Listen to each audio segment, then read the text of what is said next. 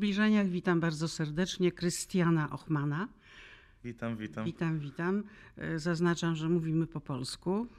Staramy się, ale ty się świetnie czujesz przed kamerą, także nie będzie to problemem. A jakby był problem, to proś o pomoc. No tu będę kombinował językowo.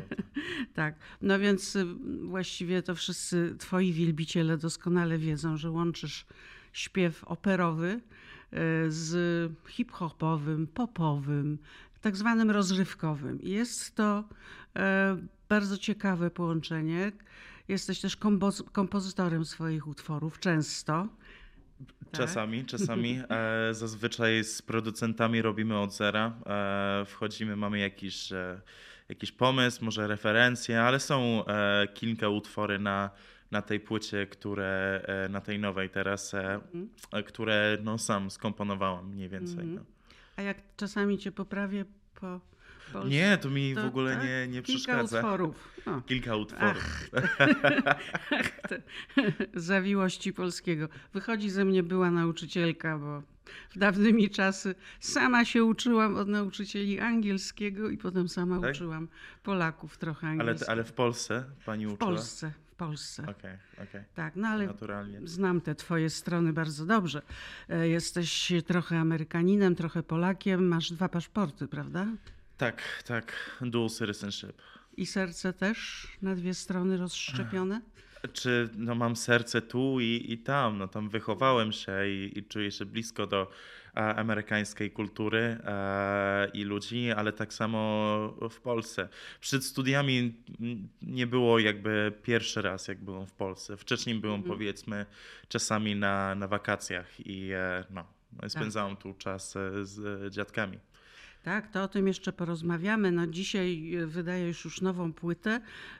Ta druga płyta, bo pierwsza to był Ochman po prostu. No jak ktoś ma takie nazwisko, to posługuje się nim. Brzmiało spoko.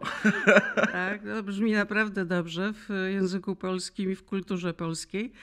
No i ta druga, którą mam już zupełnie nowiutką w dłoni, Testament. Jak na młodego człowieka to na testament za wcześnie, ale jeszcze dopytam tylko, czy ty już jesteś magistrem? Bo wiem, że Akademia Muzyczna w Katowicach, tam studiowałeś. Tak, jestem. Śpiew. Śpiew operowy u profesora Jana Ballarina. Mhm. Czyli przed tobą magisterka? Nie, no już właśnie jestem po. Jesteś po magister? Tak, już przechodziłem licencjat i magister. No, u nas tam 2 lata i no. No to gratuluję, wspaniale panie magistrze. A jaki był temat twojej pracy? Bo chyba nie testament. Nie, testament nie, ale polscy tenorzy na scenie Metropolitan. A, i też o współczesnych mówiłeś, o tym całej generacji wspaniałych polskich śpiewaków, którzy teraz... szaleją na scenach. Czy te, w sensie, że teraz, tak? Tak. No są... Beczała. No oczywiście, no Beczała, no też był... Mariusz. Tak, nie wiem, też w ogóle słucham często Orliński. Tak. Jest teraz... Mamy całą generację nieprawdopodobnych talentów. No. Ale ty pisałeś oczywiście z punktu widzenia historycznego. Tak, ale też powiedzmy w czasie teraźniejszym, też w pracy to pisałem w sumie o swoją opinię, jakby tak jak opera się trochę zmieniła scenicznie i też może nie muzycznie, ale scenicznie bardziej, bo ta tradycja w operze jest absolutnie piękna i dlatego doceniam. No. A pisałeś o dziadku Wiesławie Ochmanie, legendarnym, wspaniałym tenorze polskim. Tak. No i mam szczęście, że mam takiego dziadka i mogłem trochę z nim o tym wszystkim rozmawiać.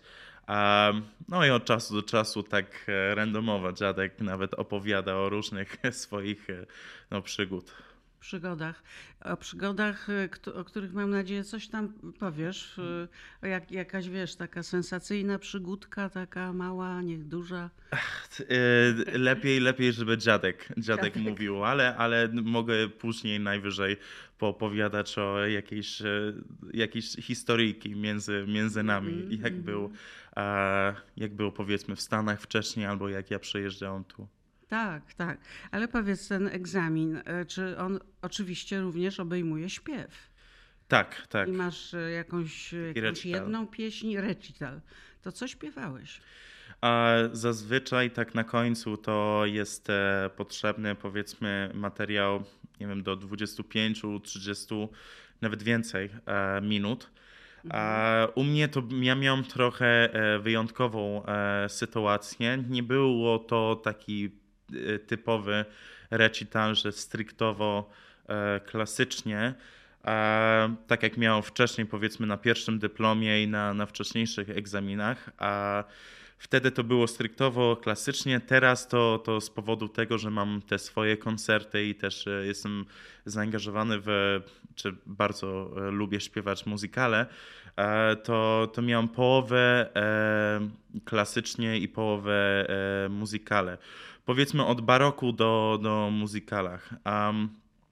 No i te muzykale były bardziej, powiedzmy, w stylu nie do końca takie muzykalowe, że takie śpiewanie, ale właśnie z taką postawą i powiedzmy z Les Misérables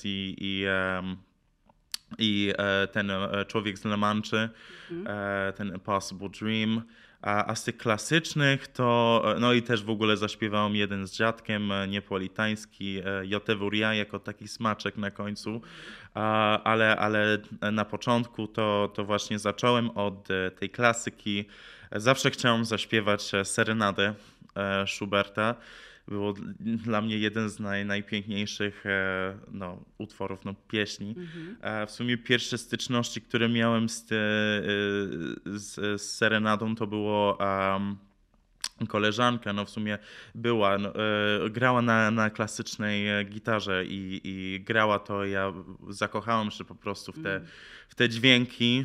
Usłyszałem, jak ktoś śpiewał i byłem przekonany, że na końcu studia, na ostatnim recitalu chciałbym to zaśpiewać. To jeszcze Largo, Omra Mai Fu, i jeszcze, oczywiście po polsku musiałem zaśpiewać, to tam Karłowicza wszedł i razem znaszli ten kraj, Moniuszki, tak. Moniuszki. Ach, te końcówki. A nie, świetnie sobie radzisz do tej pory, tylko raz coś powiedziałam, zaznaczyłam, bo wiesz jak to jest. W Polsce, żeby dobrze mówić po polsku, musisz wyłączyć angielski. A angielski, ja wiem, po prostu ciśnie się na usta. Ciśnie teraz jak... Naturalnie przychodzi. Wiem, czasami jak wychodzę ze znajomymi, jak oni też kisną coś po angielsku, to mają taki akcent i już sam słyszę, że czasami jak mówię po angielsku, to sam mi wejdzie jakiś akcent po angielsku. Też jak słyszę w Polsce, że mówią comfortable czy coś takiego, instead of comfortable, to też to jakoś wbija w głowę. Tak, dla ciebie jest dużo dziwactw, szczególnie w zakresie nazwisk. To jest jakby studnia. Ale wracajmy teraz do śpiewu. Chciałam ciebie zapytać, czy któryś z kompozytorów w ogóle, tych kompozytorów klasycznych, oraz który ze śpiewaków klasycznych, tych wielkich nazwisk, są ci najbliżsi, są twoim wzorem, ideałem? Może ideałem to nie wiem. W sumie powiedzmy z kompozytorów, pewnie bym powiedział Schumana Schumann. Albo właśnie Karłowicza. Ja bardzo lubię takie krótkie pieśni, takie bardziej melodyjne. Dichter Liebe jest absolutnie piękne i też na jeden z egzaminów śpiewałem część Im wunderschönen Monat Mai razem z Aus meinen Tränen sprießen. No to i no, z Karłowicza, no to już różne też zawód, jeszcze Skąd pierwsze gwiazdy, no takie tego typu. A z tej wielkiej trójcy śpiewaczej, czy może ktoś w ogóle inny cię zachwyca? Może, pomimo że kobieta, może Aleksandra Kurzak? No tak, piękny głos. Piękny. Tylko ja pamiętam, że jak ja oglądałem film właśnie, w którym dziadek grał, Dercerewicz, tam w tym filmie śpiewał z Teresą Stratas. Ja pamiętam, że miałem obsesję na punkcie Teresy, głos i no i również wygląd. Po prostu uwielbiałem ją słuchać. Tak samo Teresa Żyli-Zgara. Piękne głosy. Ale jako chodzi też powiedzmy o operę, to w sumie dla mnie najlepszy to może bym powiedział Turandot, bo to chyba od tego zaczęło. Jak pierwszy raz słyszałem, jak dziadek śpiewa Nessun Dorma i potem Pavarotti. No jeszcze wtedy to I don't think I was alive, ale no, na internecie. No w sumie Pavarotti tak to zaśpiewał, że stało to się bardziej takim komercyjną arią, która wciągnęła właśnie sporo ludzi do... Tak, ale potem powstały te różne wspaniałe duety. No tak, tak. Ja pamiętam, byłam na koncercie Pavarottiego w Warszawie. Siedziałam w pierwszym rzędzie. No jeszcze byłam dosyć młoda. I to, co pamiętam, to jaki to niesamowity wysiłek, taki śpiew. On cały parował, że tak powiem, wypuszczał z siebie jakieś strumienie pary, kropelek różnych, pocił się. Ja wtedy zrozumiałam, co to jest za wysiłek, jak ty to wszystko widzisz. Na pewno to jest jesteś wysiłek. Jesteś na początku, ale pewnie już takie ślady, objawy. No tak, no niektóre rzeczy oczywiście nauczyłem się od profesora i od innych profesorów. Na pewno będę wracał. Nawet jak skończyłem teraz, to chcę jeszcze utrzymywać ten głos i myślę, że mogę o wiele więcej też nauczyć się. Ale jako chodzi o technikę operową, to ja zawsze byłem zafascynowany właśnie tą techniką. Nawet jak nie byłem za bardzo zainteresowany w klasyce jeszcze wcześniej, ale tak jak oni są w stanie tak wydostać takie dźwięki, wypełnić taką salę bez mikrofonu i jeszcze w dodatku orkiestra gra na dole. To są takie no, już początkowe rzeczy dla ludzi, którzy przechodzili no, klasyki i jest to wysiłek, bo trzeba w sumie myśleć o tym wszystkim, ale równocześnie nie. Ale są różne elementy do tego, żeby właśnie mieć taki głos. Nienaturalnie zazwyczaj trzeba to jakoś wyrobić. Na pewno jakieś postępy zrobiłem od pierwszego roku. Pamiętam ten egzamin wstępny. Odważyłem się po tym, jak oczywiście dziadek mi namówił, żeby przeprowadzić się i tutaj studiować, ale jak wybierałem powiedzmy repertuar do tego egzaminu wstępnego, to właśnie to było, kiedy Beczała przyjechał do Stanów i miał koncert i właśnie tam śpiewał dużo Karłowicza. No i no, odważyłem się zaśpiewać na wstępnych, pamiętam Ciche, jasne, złote dni i jeszcze coś innego, ale pamiętam jak mój głos był i wtedy po prostu to... No tak, ale teraz słuchaj, masz też wspaniałego nauczyciela, oprócz oczywiście profesorów i wykładowców w Akademii Muzycznej, to w ojcu, który na pewno ci przekazuje, jak dbać o głos. Teraz zacząłeś... No tak, no tak. To znaczy, że jest za sucho, tak? W powietrzu. Trochę, ale to jakby jak rozmawiam więcej, to powoli no, ta flegma trochę wychodzi. I tak piję dużo wody, to jest tylko w sumie rano. I woda, to jest woda i ciepła. Podstawowa, ciepła woda. Najlepiej ciepła od razu. Czegoś jeszcze, wiesz, te słynne żółtka, picie żółtek, jakieś takie metody. Słyszę, że kogel-mogel. Kogel-mogel, czy to wszystko jest aktualne?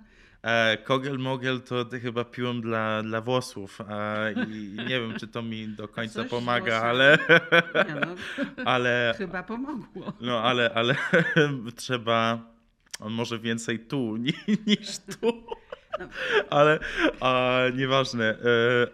Klata się liczy, słuchaj. Klata się liczy. Możesz się bardziej rozchełstywać.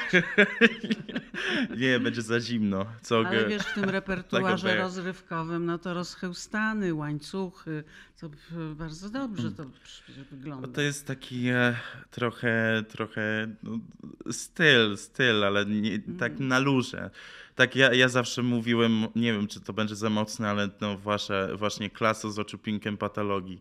To może to jest trochę za mocne, ale wracając do tego, co pani mi pytała o dziadku, to no oczywiście biorę przykład od dziadka. Dziadek ma 86 lat, a jest w stanie jeszcze wydostać takie dźwięki. Mhm. Ja widziałam wasz wspólny występ na jakiejś uroczystości. Tak. No to dziadek ma głos po prostu jak dzwon. To jest niesamowite. Wszystkich niszczy.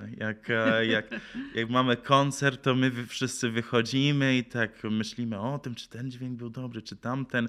Dziadek wychodzi od razu i tak mu bardzo zależy, bo siedzi, jest w swoim świecie przed koncertem, ale jak wychodzi, no bez mikrofonu już i my wszyscy wychodzimy i potrzebujemy mikrofon, a on wychodzi i...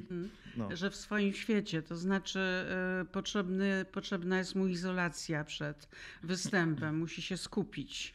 Trochę, może nie do końca izolacja, bo nie da się jakby totalnie się zamknąć w pokoju, bo są inni dookoła zazwyczaj, ale no, zamknąć się w swoim świecie i skupić się. A ty? Totalnie. No ja mam tak samo. Nauczyłeś się tego od dziadka, czy po prostu tak wychodzi? Tak naturalnie. Bardziej, bo też mi zależy i wolę, powiedzmy, nie rozmawiać z kimś przed wykonem, wolę siedzieć jak to się... cicho i nie rozmawiać i powiedzmy jeść owoce, pić dużo ciepłej wody i być na tyle rozgrzany na występ, żeby było dobrze. Dziadek mniej rozśpiewuje się, bo już ma tak ustawiony ten głos, ale ma właśnie takie podejście. Ja mam podobne podejście do dziadka, jak chodzi o takie występy. Ten stres oczywiście się zmniejsza po jakimś czasie i doświadczeniu. Ale nie mija. Nie mija. Być może jeszcze tak będzie, że z czasem, kiedy będziesz miał coraz więcej sukcesów i osiągnięć, a jestem pewna, że tak będzie, to ten stres może być większy, może być bardziej obciążający, bo myślę, że taki stres może mieć twój dziadek, bo przecież nie może taki wielki solista wyjść i coś tam zazgrzyta. Ale mniej myślimy o tym, że kogut jakiś wyjdzie, ale jak ktoś ma ustawiony głos i nie ma zasuchę, no to nie wyjdzie, chyba że śpiewają coś, co jest już, powiedzmy, za trudne i forsują. A ja zawsze mówię na swoim koncercie, że jak kogut mi wyjdzie, to będziemy mieli z czego się śmiać. To jakby... Taki kogut po angielsku. Kogut? Voice crack. Crack? Voice crack. Aha. Yeah. Czyli nie kogut tak naprawdę. Nie, no kogut tak, wiesz, nie tak, ale to... Voice crack. No to faktycznie ten język jest wspaniały, bo w angielskim jest wszystko krócej. A gdybyś tak na zawołanie miał pokazać, jak wygląda kogut głosowo, to jesteś w stanie to zrobić? To zrobić? Nie wiem, czy to będzie dobre dla mojego głosu, ale nie, no w sumie jakbym śpiewał, nie wiem... No, to ładny crack, dziękuję ci. Tak, ładny crack, no. A powiedz, ten voice crack to ma coś wspólnego z takim krakiem typu narkotyki? Nie. Chyba że ktoś bierze za dużo crack, nie? No to wtedy mięśnie nie działają wystarczająco. A operowi śpiewacy biorą crack? No, I don't think any opera singer, może ktoś, ale nie wiem, nie. Ja nie słyszę o takich sytuacji, nie częścią tej kultury. Ale w środowisku, wiesz, twoja płyta, Testament, hip-hop, pop, różne gatunki. No, w tamtym świecie to jakby odpływanie lekkie jest w modzie dalej. Ale chyba tata może ci o tym więcej opowiadać w jego czasach. Przecież on tworzył Róże Europy, grał na klawiszach. No, legendarna postać też, tylko z innej ery muzycznej. Tak. Wtedy to był czas crack. When that become more like crack cocaine, right? So może tak 80s, nie? 80s, 90s? Coś takiego. Tak, no 90. to był taki dla nich silny czas, ale oczywiście 80s też. Nie myślę, że tata ever tried crack. Wątpię, że ktokolwiek z tego zespołu kiedykolwiek to próbowało. Piotr Klat jeszcze jest dalej w pierwszym składzie, a też to tworzył. Też, żeby mieć taki działalność i pamięć, to też jest wysiłek i dyscyplina, nie? No nie wiem, tata nie opowiadał często o takich sprawach, but you know, they were a rock group, nie? No to na pewno bawili się też byli młodzi, alkoholem, zdarza się, nie? To, co chcę powiedzieć, to, że twoi rodzice, twoje rodzeństwo, wy jesteście jeszcze jednym przykładem, który obserwuję w tym środowisku rockowym, tak, że rodzice potrafią fantastycznie wychować dzieci i na takich właśnie dobrych, solidnych ludzi, bo wy tak byliście wychowywani w sumie bardzo tradycyjnie. Opowiadałeś o tych waszych podróżach, kazali rodzice pisać dzienniczki, sprawozdania. Tak. To wszystko, wiesz, pewnie było okropne dla dzieci. Wtedy tak. Ale to jednak miało wspaniały wpływ na ciebie, na siostrę i na brata. Bo teraz mamy takie wspominki z dzieciństwa, wstyd mi jest, jak czytam te rzeczy, sposób, jak pisałem. Ale po polsku? Nie, zazwyczaj po angielsku. Czasami to kazali po polsku, kazali, ale... Oni kazali. A kto był surowszy, mama czy tata? Mama była bardziej surowa, ale to... Yes, they're a team, nie? No tak, to jest team, to jest front wspólny. Bo ty chodziłeś przecież do szkoły sobotniej polskiej, tak, i też gdzieś powiedziałeś, że właściwie dużo tych takich błędów językowych, które robiłeś, szczególnie jak przyjechałeś, to z tej szkółki niedzielnej wyniosłeś. Teraz mi się tak wydaje. Mówiłem tak, bo tak pamiętam, ale zawsze mogłoby być tak, że może nie słuchałem, a nie wiem. Ale nie. Właśnie nie pamiętam dużo przykład, ale przykładów, tak? Dużo przykładów. Nie pamiętam wielu przykładów, ale jeden z tych to...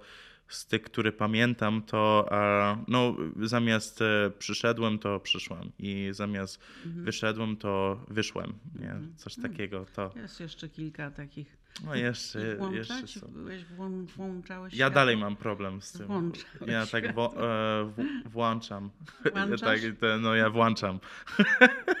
No dobrze, to teraz się włączamy i dalej rozmawiamy nie tylko o tej polskości, która w tobie tkwi, bo to już wiemy, dzięki rodzicom, dzięki dziadkowi, dzięki dziadkom, babciom. Ta cała rodzina pracuje na ciebie, muszą być z siebie ogromnie dumni. Wiem, że dziadek, kiedy ty brałeś udział w Eurowizji, gdzie zająłeś 12 miejsce to moje zdumienie było największe, bo tam wybitnie... 12? Tak, 12. Nie, no 12, też żartuję.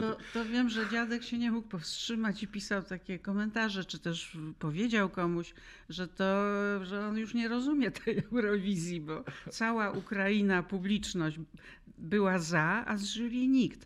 Takie dziwne rzeczy.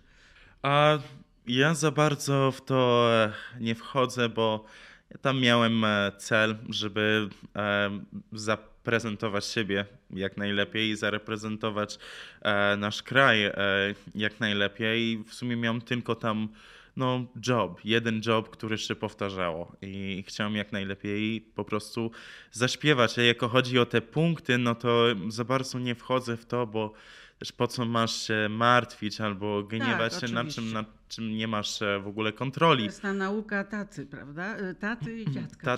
Taty i dziadka, tak samo jak mama. Mama też tak mówi, ale i tak stresuje się. Ale ja za bardzo o tym nie myślałem. Jak ktoś podchodzi do mnie i coś o tym mówi, to ja tak, było, minęło. No bo to wiesz, po tym wygranej twojej Voice of Poland, gdzie zachwyciłeś całą Polskę swoim śpiewem, to te ekspektacje, oczekiwania są od razu ogromne, ale tak było w stosunku do wszystkich naszych wykonawców i nie ma co pogłębiać tego tematu.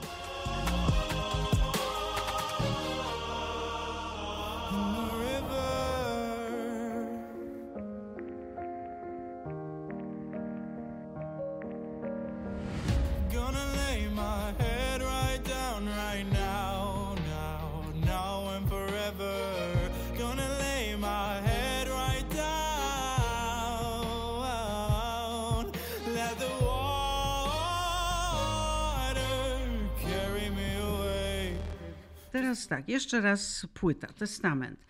Ty mówisz, że jesteś osobą, która bardzo bacznie obserwuje siebie, świat, analizuje go i ta płyta jest takim testamentem. To jest duże słowo, wiesz, bo testament to piszesz, jak się wybierasz w zaświaty, ale to rozumiem jest takie podsumowanie tego, co było dla ciebie najważniejsze, co chcesz zmienić. Jedną z tych rzeczy to wymieniasz, że pewne poczucie samotności, odosobnienia. Zaciekawiło mnie to, bo wychodzisz z kultury, gdzie jest taka nawet sztuczna serdeczność, ale jakaś niesamowita atencja. Ale czy to nie jest samotne? To właśnie kluczowe słowo. Jak jest sztuczne. Mogłeś być bardziej samotny niż tu. Może w niektórych momentach, ale to wszyscy mamy takie momenty. Niektóre dłuższe, niektóre krótsze, niektóre mocniejsze i lżejsze. No to jakby zależy, różnica między Ameryką i Polską to jest tam, że powiedzmy, jak chodzi o to, co pani mówiła, to w Stanach mam znajomych, tylko nie mam konkretną grupę. Konkretnej grupy. Nie w ogóle. I tam powiedzmy w liceum i nawet na studia jest taka presja, żeby mieć kontakt z najwięcej ilościami ludźmi. Z największą ilością ludzi. I mieć dużo, dużo znajomych i od tego zależy if you're popular or not or something like that. Tutaj lubię, że jak przyjechałem już na studia, to jakoś te grupy zaczęły być bardziej konkretne. Ludzie, na którym naprawdę mamy grupę i mogę naprawdę na nich liczyć i wszyscy to są wspieramy. Głębsze relacje. Takie trochę głębsze, prawdziwsze, ale to ja mówię teraz o grupach, nie? A nie, że znajomi ze Stanach, to też nie mam z nimi głębszą relację, bo mam. Tylko tutaj mamy grupę i chcemy jak najlepiej dla siebie i trzymamy się i ta grupa jest już na tyle mała czy na tyle duża dla nas, że nie potrzebujemy jakby kogoś nowego, bo mamy już siebie. Takie relacje, które wierzę, że do końca życia będę kolegował się Z nimi, no właśnie, Szara Otyłę, Jakub Pawlisz, Miłosz Kamiński-Kaczmar, Janek Lewandowski i Magda Lewandowska, sorry, ja muszę wymienić, Monika, Nikola, Dagmara, z Polski. Tak, i kropek. Słuchaj, Patrycja. Dalej chcę tutaj wracać do płyty, bo przecież ją promujemy. Już wyszły single niektórych utworów. Mnie ogromnie ujął ten utwór, który śpiewasz z Jerry Heil, artystką ukraińską, Bronia. No jest niespotykanej urody to utwór. I zresztą bardzo otwarcie mówisz, bo też współpracujesz z orkiestrą Kalush, tak się wymawia? Kalush, nie wiem, czy oni tak samo mówią. Że bardzo jakby stoisz frontem za Ukrainą i to też jest piękny gest, ale wspaniała artystka. Też jakby... W sumie artyści są tylko częścią, powiedzmy, awareness, dlatego czasami świadomości. Takiej świadomości. Tożsamości. Czy nie, jakby powiedzmy having people be aware, żeby inni ludzie byli świadomi sytuacji. Tak. Tylko czasami mi głupio mówić o tym, bo są dużo osób, którzy przechodzą to o wiele gorzej niż ja, a ja przechodzę i tak... że respect me because I'm doing a song with a Ukrainian girl, która jest też wspaniała, ale to właśnie ja mam o wiele lepszą sytuację niż właśnie ludzie teraz w Ukrainie i mam dużo szczęścia do tego, ale to jest przykre.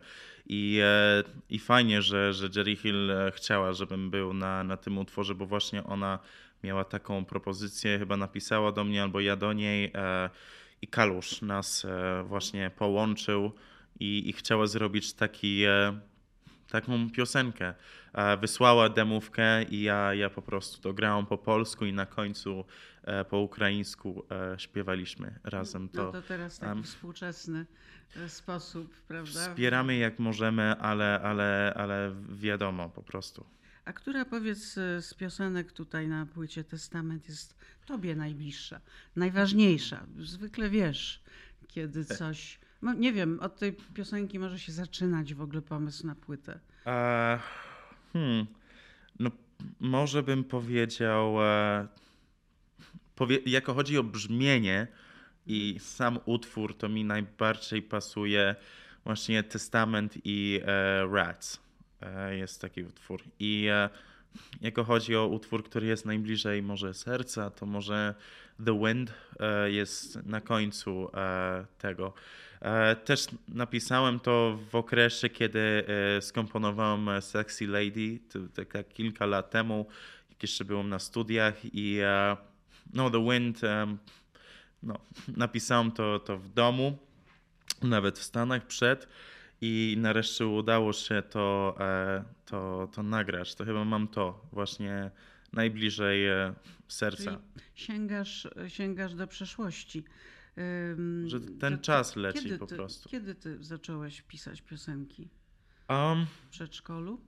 Nie.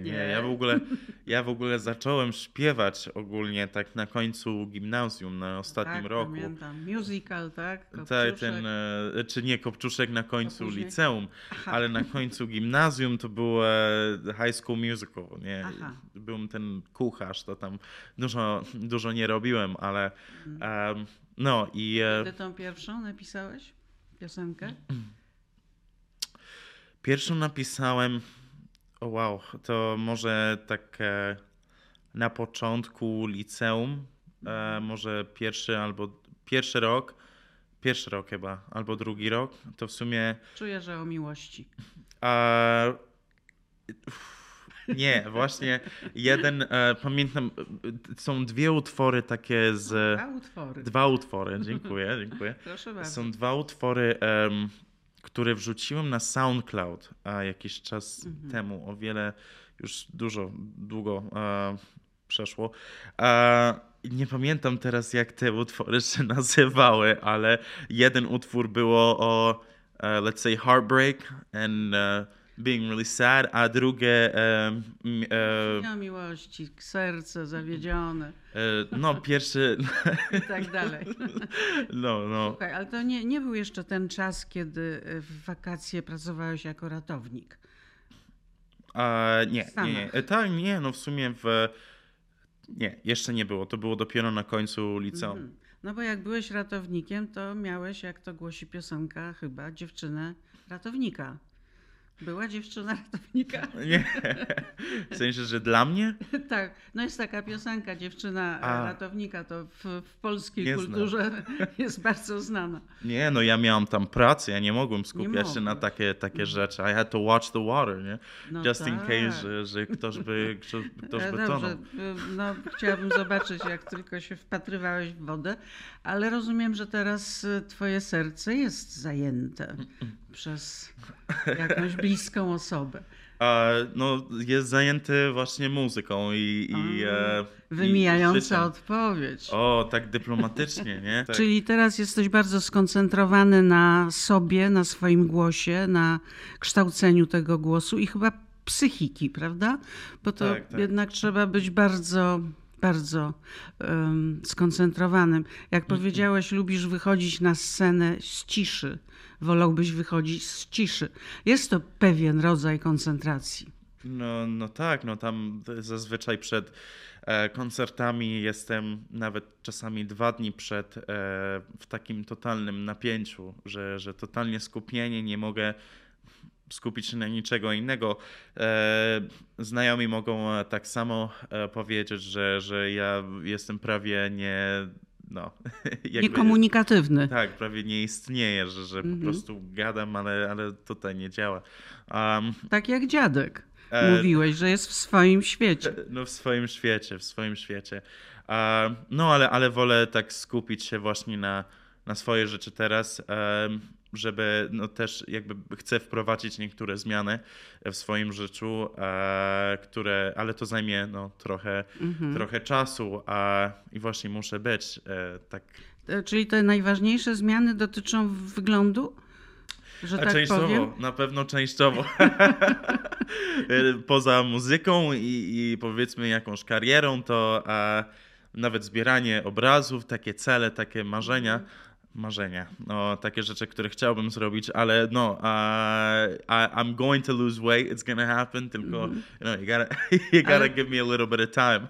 Ojej, coraz więcej angielskiego, zaraz będę musiała paralelnie tłumaczyć. Chodzi o to, że no to wiesz, to trzeba, workout, tak? To dieta i ćwiczenia. I gotta work out, yeah, it's true. Będziesz czy już workout? Będę, powoli zaczynam, ale muszę do tego wrócić, bo sam czuję, że moja energia i też moja energia w sumie spadła drastycznie od czasu powiedzmy... nadmierną wagę. Bo byłem przyzwyczajony do sportów, grałem w piłkę nożną i byłem pływakiem i to w pływaniu to używasz wszystkie mięśni, to tak. W sumie jak przyjechałem już do Polski, już było na tyle dobrze, że zajmowało to trochę czasu, żeby pokazało jakieś zmiany w mojej figurze. Ale wiesz, jak ludzie zaczynają mówić, że widzą, no to kurde, musisz coś zrobić z tym. Nie? Co ludzie mówią? What? Co ludzie mówią, jak ludzie... Znajomi się śmieją. Tak? To zmień znajomych. Nie. Tak robimy. Ja tak samo śmieję się z nich. Słuchaj, a jakiemuś pieśniarzowi na przykład może akurat pasować, może się dobrze czuć, jak ma większą masę. To jest jakaś zbrodnia. To zależy od osoby. Jak będą tak szczęśliwi, no to niech będą. To jest chyba najważniejsze. Tylko akurat u mnie to, bo ja w sumie myślę tylko o swojej sytuacji tu, że mogę mieć kontrolę nad tym. To nie jest, że ja nie mam kontroli nad tym, to dlatego to mnie jakoś nie dotyka ani chodzi nie boli. O kontrolę nad sobą. Tak, tak. I też dyscyplinę. Byłem przyzwyczajony właśnie do tych sportów i nagle teraz nie robię tego i właśnie czuję, że ta energia i siła spada i chciałbym właśnie do tego wrócić. Było trochę trudniej, jak musiałem zbalansować właśnie szkołę i powiedzmy to, co robię w Warszawie, przechodząc do biura i nagrywanie. Często po prostu siedząc w Uberze i eating very late. Nie? Późno. Późno i...